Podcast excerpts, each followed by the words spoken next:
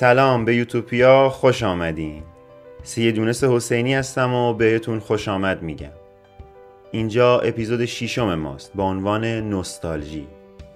بریم برای خاطر بازی. در خدمتون هستیم.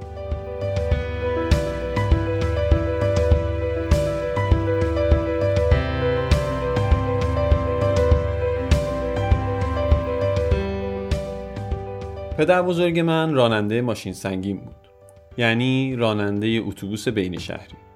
البته بعد استخدام آتش نشانی شد. وقتی بازنشسته شد با پیکان سبزش مسافر کشی می‌کرد. نمی‌دونم این پیکان از کجا اومده. شنیدم که ماشین از رد خارج انگلیس بود که انداختن به ایران. حالا از هر کجا اومده مقطعی همه ما پیکان رو تجربه کردیم. یادمه وقتی به خیابون نگاه می‌کردیم از 100 تا ماشین 90 تاشون پیکان بود. اون ده تا دیگه هم ماشین دولتی بود و اتوبوس و آمبولانس و اینجور چیزا. البته از اون بی ام و چراغ گردا و کادیلاک و شورولت و از اون بنز کلاسیکا هم بالا شهر پیدا می‌شد. تک و توک فولکس و از اون رنو کوچولو هم بود. یکی از بستگان ما هم ژیان داشت. بچه های دهه 60 و دهه 70 احتمالا همشون سوار پیکان شدن و خاطره های عجیب و غریب و جذاب با پیکان دارن. ما هم خاطره زیاد داشتیم. پدر بزرگم آدم خیلی باحالی بود. ما هم زیاد بودیم. فکر می‌کنم اون موقع ها 13 14 تا نوه می شدیم که البته بعدا خیلی بیشتر شد. توی تهران پخش بودیم. پدر بزرگم دونه به دونه می اومد جلوی خونه ها ما رو سوار می کرد و می برد تفریح حتی گاهی یه روزه می برد شمال و بچه ها آبتنی می کردند و بر می گردن. یادم بعضی وقتا من و داییم صندوق عقب می نشستیم بعضی وقتا هم من عقب ماشین توی تاقچه بالای صندلی عقب دراز می کشیدم خیلی هم دوست داشتم اونجا رو تاقچه چسبیده به شیشه عقب ماشین بود از اونجا بیرون رو نگاه می کردم. اون روزا دم پنجره نشستن option خفنی بود. خیلی وقتا هم بغل راننده سمت چپ پدر بزرگ می نشستن سمت پنجره نه سمت شاگرد. اونجا حتی گاهی وقتا با همدیگه اشتراکی فرمون دست می گرفتیم گاهی هم که من وسط می نشستم و پاهام در دو سوی دنده بود و پدر بزرگم کلاچ نگه می داشت من دنده عوض می کردم روزای خیلی قشنگی بود. روزایی که خیلی زندگی قشنگی داشتیم. زندگی متفاوتی بود. احتمالا همه شما هم بگید دوره متفاوتی بود. یادش بخیر. اینا اسمش نوستالژیه. نوستالژی. مبادا روزی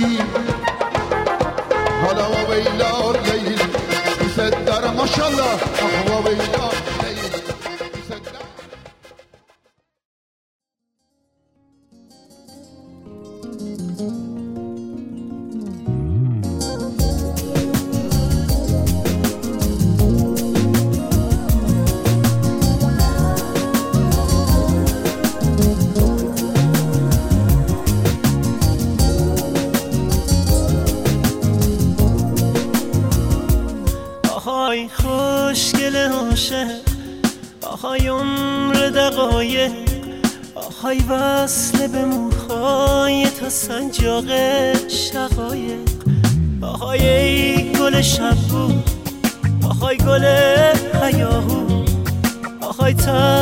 زده چشم تو به چشمای آبو دلم لاله عاشق آهای بنفشه تر کن قنچه نشکفته قلبم رو تو پرپر من که دل به تو دادم چرا بردی زیادم بگو با من عاشق چرا برات زیادم؟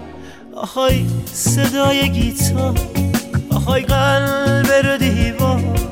اگه دست یه دستم نذاری خدا نگهدار.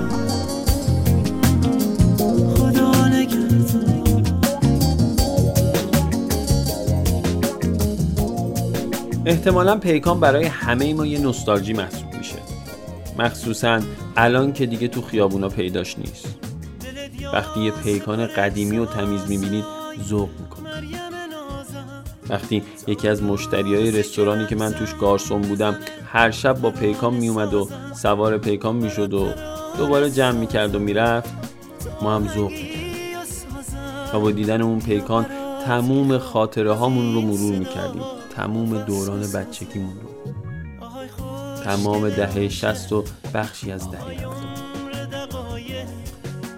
راستی تو دهه هفتاد و هشتاد پراید تونست جای پیکان رو پر کنه؟ آهای گل شب بود گل حیاهو آهای تن زده چشم تو به چشمای آهو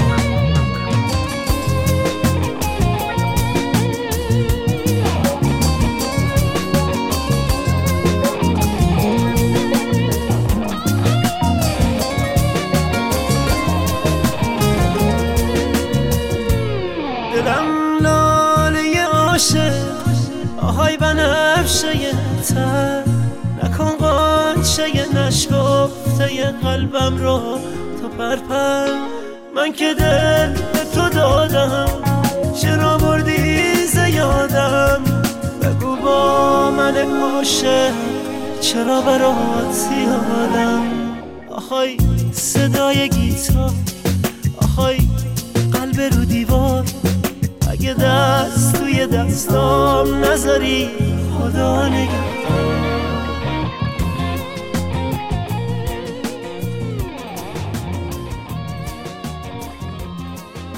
خب همونطور که حد زدید این قسمت قراره درباره نوستالژی صحبت کنیم.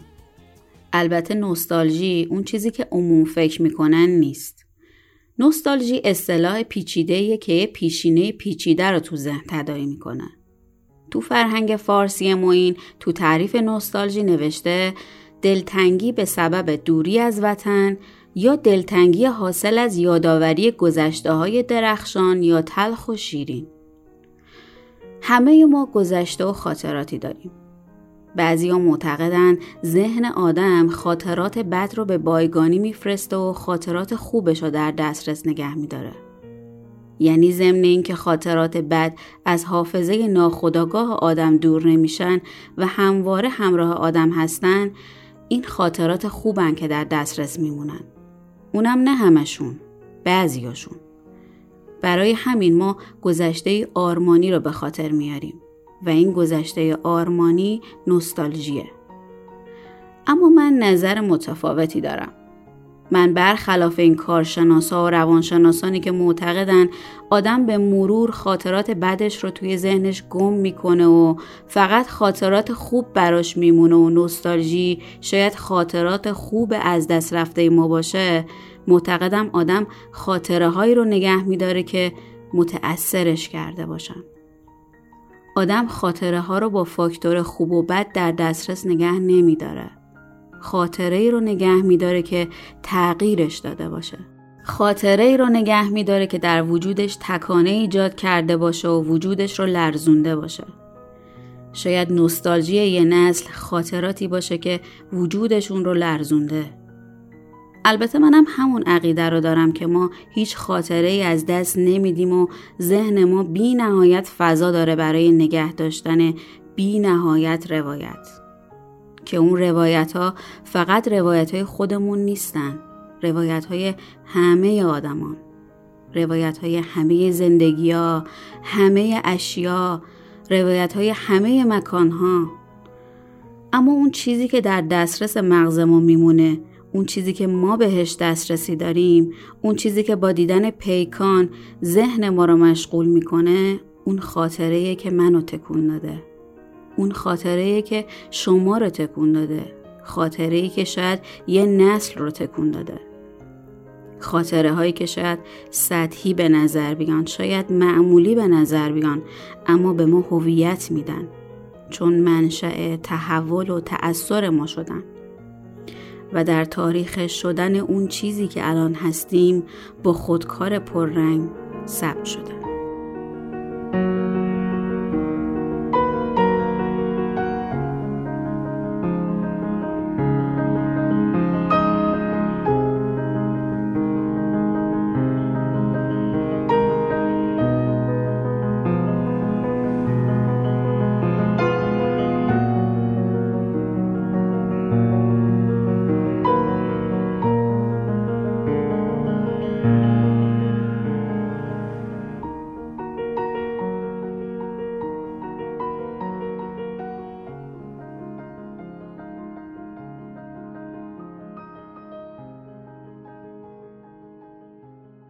حالا شاید شما بگید آخه مرد حسابی. این بستنی توپیایی که درش کله آسی پاسی دراکولا بود آخه چه تغییری می‌تونه تو ما ایجاد کنه؟ چه جوری ما رو متاثر کرده؟ خب ببینید اینجوری سنجیده نمیشه. پس و پیش داره. نکته مهم بعدی اینه که شما توی این تکرار دیدنای این بستنی تو کل مثلا سه سال کودکیتون کلی خاطره داشتید. تو این تکرار خریدنا اون پولایی که برای اینا جمع شده صرف شده از کجا اومده؟ با کیا این بستنی رو خوردین؟ کی خوردین؟ چه احساساتی رو کنار اون بستنی تجربه کردین؟ و این تکرار و این تکرار و تکرار و تکرار. پیکان رو یادتونه؟ بابای شما پیکان داشته. عموی شما پیکان داشته. داییتون پیکان داشته. همسایه شما پیکان داشته. سرویس مدرسهتون پیکان بوده. می‌خواستی سوار ماشین بشی برید شهرستان با پیکان رفتید. تاکسی سوار می‌شدین پیکان بوده. ماشینی که به فلانی زد پیکان بود. ماشینی که فلانی رو برد بیمارستان برای زایمان پیکان بود. باهاش سفر رفتی خطر تجربه کردی. غم و شادی ها رو دیدی.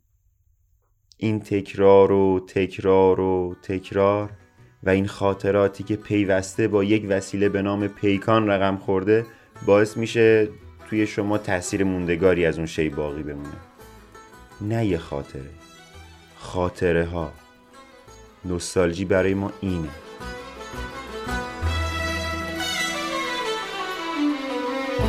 شهر سبز دل نواز دامن کوه و دشت ناز.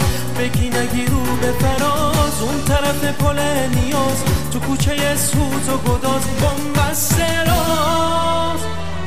محله بند نواز.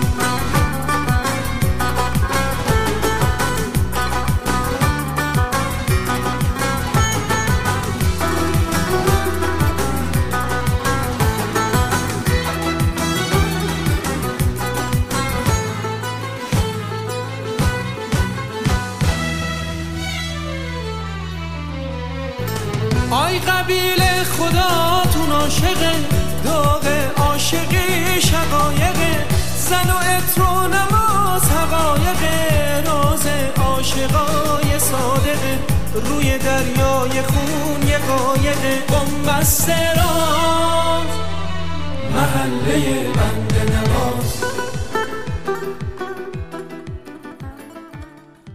صحبت بستنی شد می‌خوام یه خاطره براتون تعریف کنم.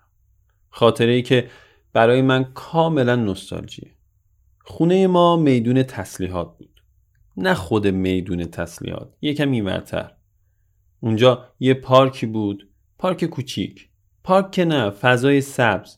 تاب و سرسره نداشت. چمن داشت نیمکت و درخت. دور این فضای سبز یه سری خونه بود. ما توی زیرزمین یکی از اون خونه ها زندگی می‌کردیم. که پنجره بالای سقفمون به اون فضای سبز باز می‌شد. خاطرات زیادی اونجا دارم. مدرسه ابتدایی کلاس اول و دوم رو اونجا تجربه کردم. وقتی می‌رفتم مدرسه علی بیغم علی بیغم یه پیرمرد خیلی خوش برخورد بود که نیمکت میذاشت تو مسیر مدرسه ما و مینشست جلوی در خونشون. البته پدر شوهر امه من هم می‌شد. هر روز پیاده می‌رفتم مدرسه.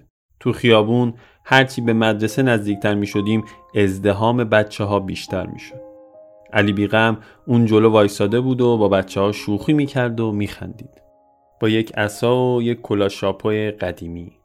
مردم هم رد می شدن و بهش سلام می کردن. دارم میرم تو خاطراتم.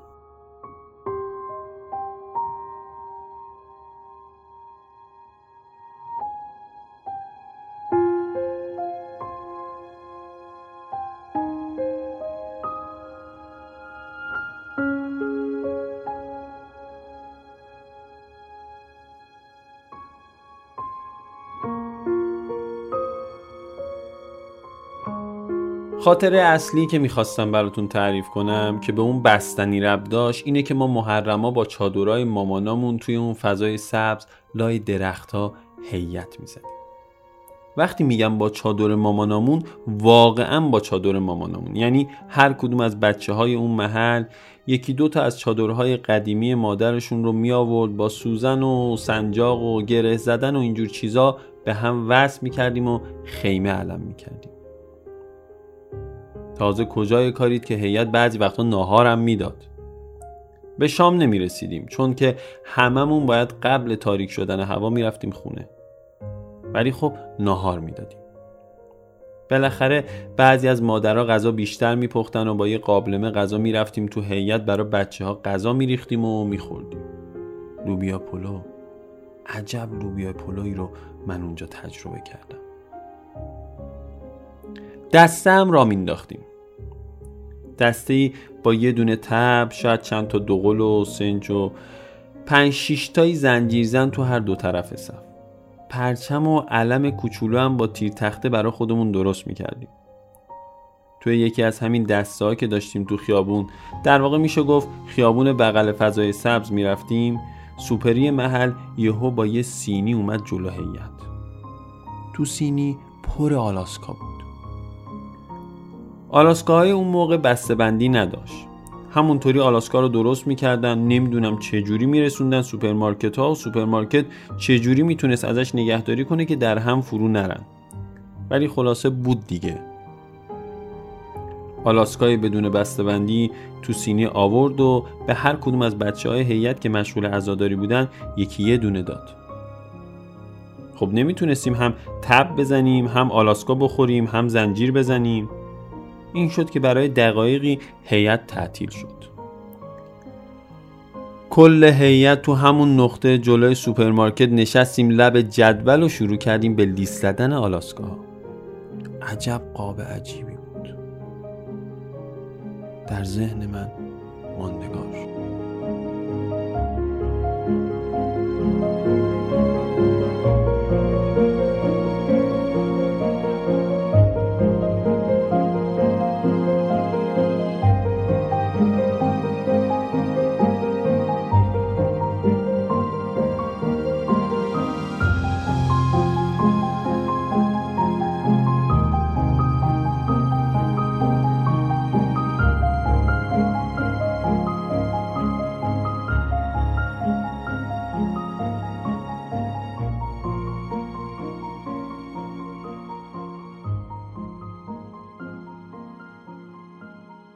این آلاسکا هم برای ما نوستالژیه.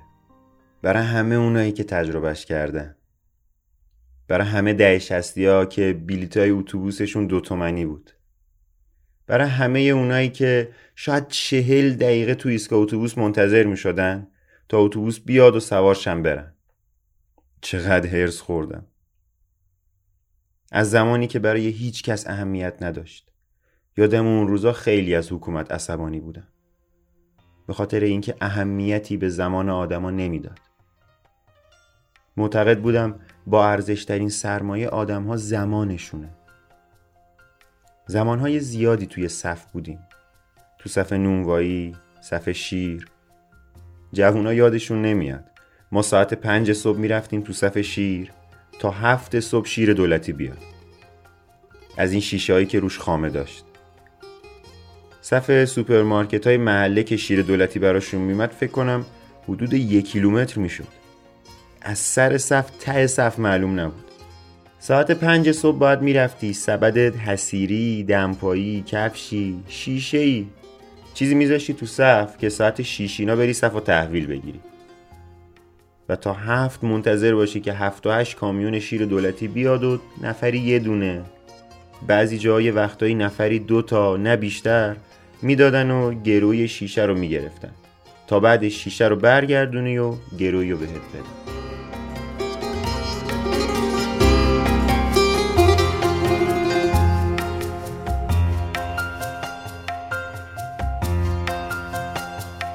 چون سید به دام تو به هر لحظه شکارم ای طرف نگارم. از دوری سیاد دگر تا نیارم رفته است قرارم.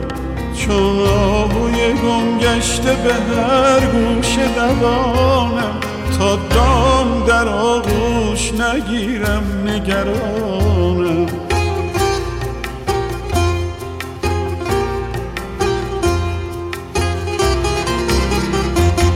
از ناوک مجگان شد و ستیر پرانی بر دل بنشانی چون پرتو خورشید اگر رو بکشانی.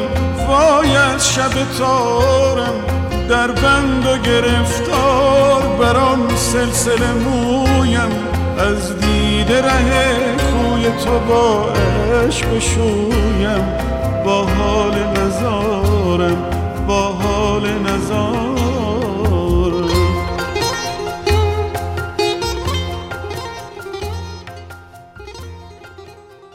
اون روز هیئتمون از هم پاشید. حقیقتش بعدش هم دیگه حوصله عزاداری نداشتیم. برداشتیم زنجیر و تبل و اینا رو برگشتیم هیئت دسته اون روز همونجا تموم شد. شاید این خاطره ای که اینقدر تو ذهنم پر رنگ مونده به خاطر خلوص عزاداریمون بود. شاید همین نکته تونسته منو متاثر کنه. نوستالژی تکرار این خاطره ها و احساسات و تأثیرشونه که ما رو زنده نگه میداره. این خاطره های مشترک. درسته که ما بهش میگیم خاطره مشترک. درسته که ما میگیم پیکان یه ماشین نوستالژیه که چند نسل باهاش خاطره مشترک دارن. اما هر کس خاطره های خودشو داره. خاطره های مستقل ما از اشیا، مکانها، زمانها و وسیله های مختلف. درسته که نوستالژی به ما یک هویت مشترک میده که با محوریت یک ماهیت حالا شه یا هرچی به وجود میاد.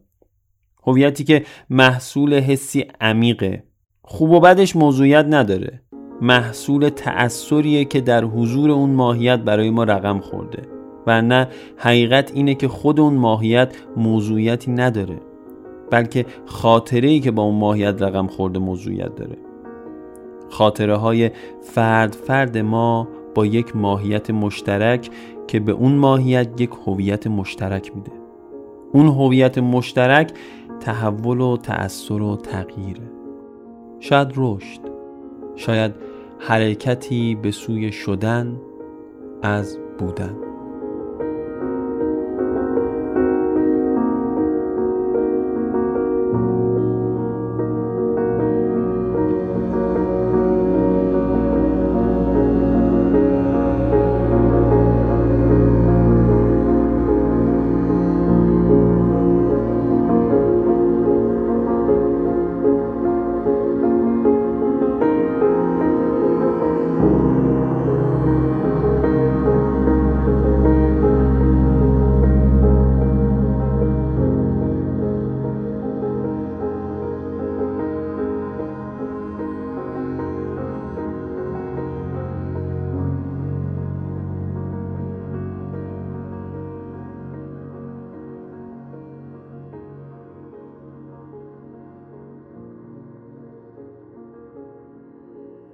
البته لغت نوستالژی که ابتدا در علم پزشکی و عنوان یه بیماری بود های مختلفی در طول تاریخ پیدا کرده. خیلی ها این واژه رو غم قربت تعریف کردند. اندوهی نسبت به جایی یا زمانی که دیگه در اون نیستیم. چیزی که بوده بودیم تجربه کردیم و دیگه نیست. شاید اندوهی که در آرزوی بازگشت در ما زنده است. ما هم اینجا تعریف خودمون رو از نوستالژی ارائه دادیم. تعریفی که شاید اشتراکاتی با بقیه تعاریف داشته باشه. در هر صورت تو یوتوپیای ما یعنی همون ناکجا چون دیگه جا و زمان مفهوم های زمینیش رو از دست میده نوستالژی یکم سطحش متفاوت میشه. اونجا ما هم غم قربتی رو تجربه می‌کنیم که مولانا اینطور تعریفش می‌کنه.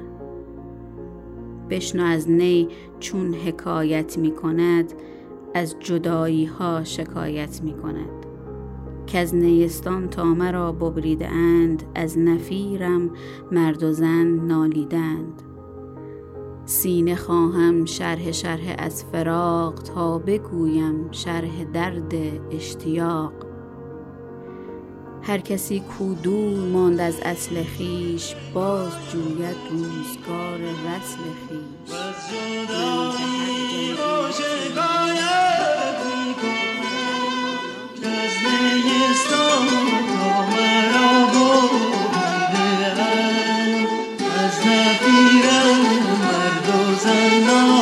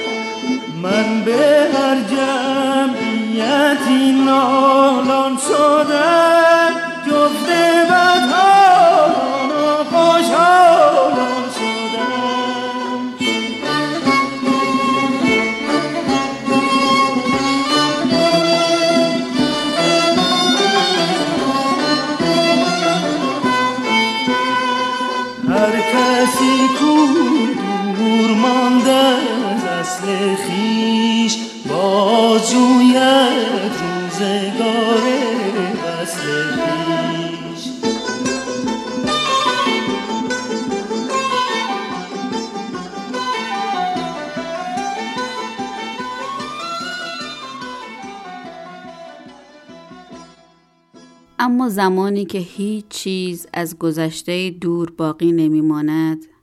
بعد از مرگ آدم ها پس از نابودی چیزها تنها ناتوان اما شکیباتر عارفانه تر مقاومتر با وفاتر بو و مزه همچنان برای مدتی طولانی باقی میمانند. مثل ارواحی که به یاد می آورند انتظار می‌کشند امید دارند. روی خرابه های همه چیزها بدون تسلیم شدن در امارت بزرگ خاطرات باقی میمانند.